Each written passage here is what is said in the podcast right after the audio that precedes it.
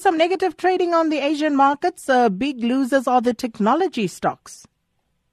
Yes, the tech stocks are certainly under uh, pressure, Sakina. We're seeing uh, the likes of Tencent uh, coming under a lot of pressure, down 2.3% at the moment.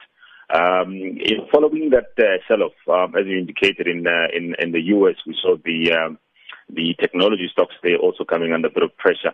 The uh, Nasdaq was down, um, as you indicate, 1.2% um, yesterday. So that pressure continuing into the Asian session.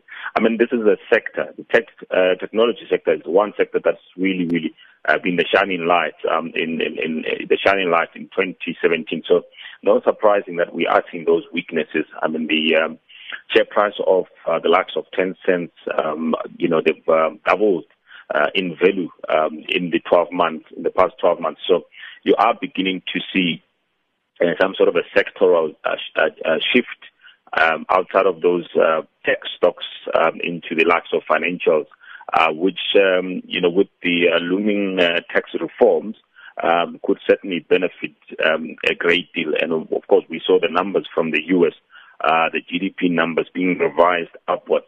Uh, the uh, stocks that are likely to, to obviously benefit would be the financial stocks and the, the consumer discretionary stocks. And those are the stocks that have been left uh, behind um, during the tech uh, party of 2017. But I mean, it, it, it only makes sense. I mean, when uh, the share prices have moved up uh, by 100%, you, you're likely to get this, uh, this sort of uh, uh, negativity, especially around towards the end of the year when um, investors are beginning to take some profits off the table and uh, moving into other uh, sectors that might be still um, under undervalued. So similar performance that we're seeing um, across the Asian um, markets. Uh, we're seeing the likes of um, you know China, mainland China, Hong Kong, um, all coming under pressure there. Um, and the big uh, losers, in particular, the uh, tech uh, companies. Uh, when you look at um, the Nikkei, it's probably the only shining light um, in Asia. It's up, uh, you know, five. And uh, what is really helping the Japanese market is the weaker yen. We've uh, seen the past uh, trading session, the Japanese yen was stronger uh, against the dollar, but um, overnight we have seen some weaknesses. Now trading back above the 112 level. So that's what's helping that uh, those exporters, the big exporters in Japan, um, I see they're in uh, trading positive. So the weakness in that currency is helping that market. But overall, we are seeing pressure. Um, Australia also, uh, lots of pressure there, currently down uh, 7 tenths of a percent.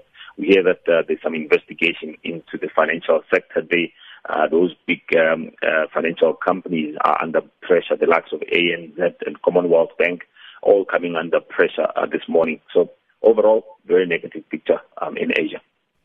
And then uh, the British pound touching a two month high versus the US dollar.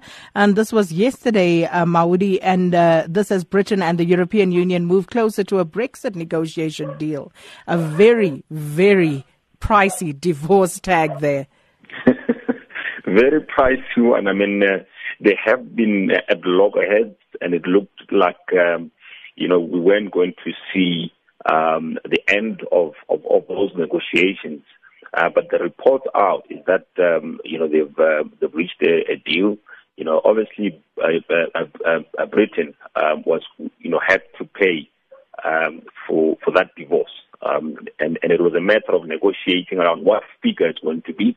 And we now know that it's um, approximately around 50 billion euros just for that divorce. It's a very expensive divorce.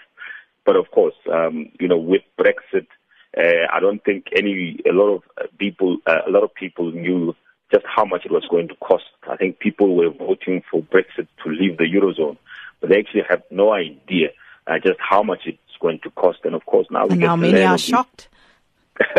Absolutely, and hope I'm I'm sure they want to go back to and vote differently. I hope not.